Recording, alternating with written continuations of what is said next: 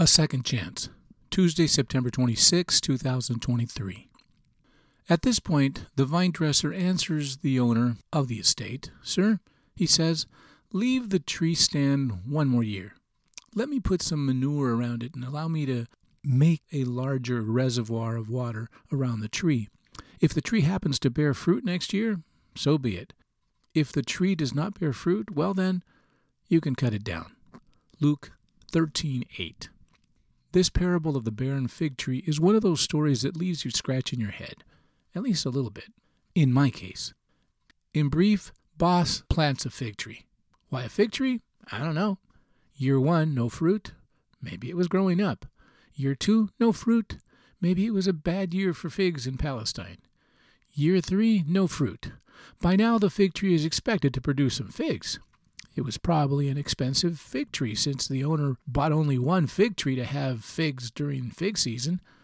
Well, here's a question Who's the owner? God? Someone else? Hold that thought.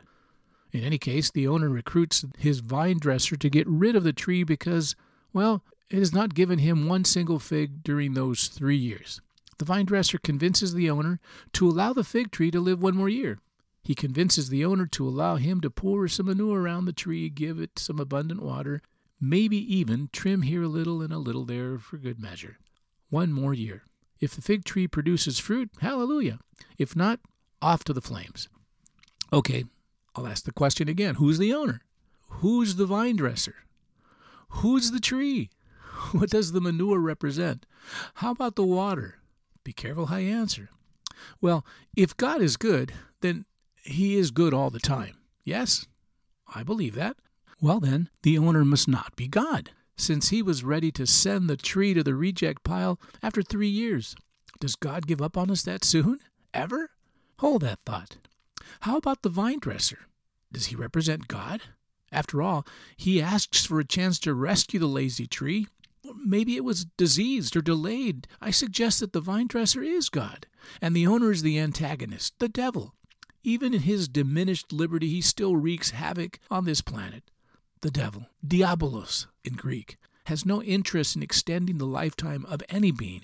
He is in the business of ravaging men, women, and any life form that inhabits this world. It is the vine dresser that intervenes to rescue and redeem the fig tree. We do not know how the parable ends since we are still in the story. God wants to make us fruitful and healthy. Satan is determined to destroy our minds and our hearts. The final scene is still in our hands. If we have resigned ourselves to live for ourselves and for our personal pursuits, we may succeed in the rat race, but there is another race that is much more important. Our arch enemy is determined to give us the least amount of opportunities while God gives us as many opportunities as we need to finally grasp the gift of grace. I am evidence to the fact that God gives multiple chances, not just second chances, not just two or three. He is seeking sick trees like me that need some special, tender, loving care. When all is said and done, the end will come, be it by our demise or when God declares the end of Earth's history. I have had many opportunities. God is still working on me, but my journey with Him is evolving as never before. I can say that I was a worthless tree. I lived for myself, but God did not give up on me. He stayed the course. Satan had plenty of evidence to send me to the fire pile. God had other ideas. God is a gentleman. He does not grab. He asks. He persists. He calls. He invites. And sometimes he us on the back of the head. I'm a slow learner, but I have the best lawyer in the universe on my side Jesus Christ, the Savior.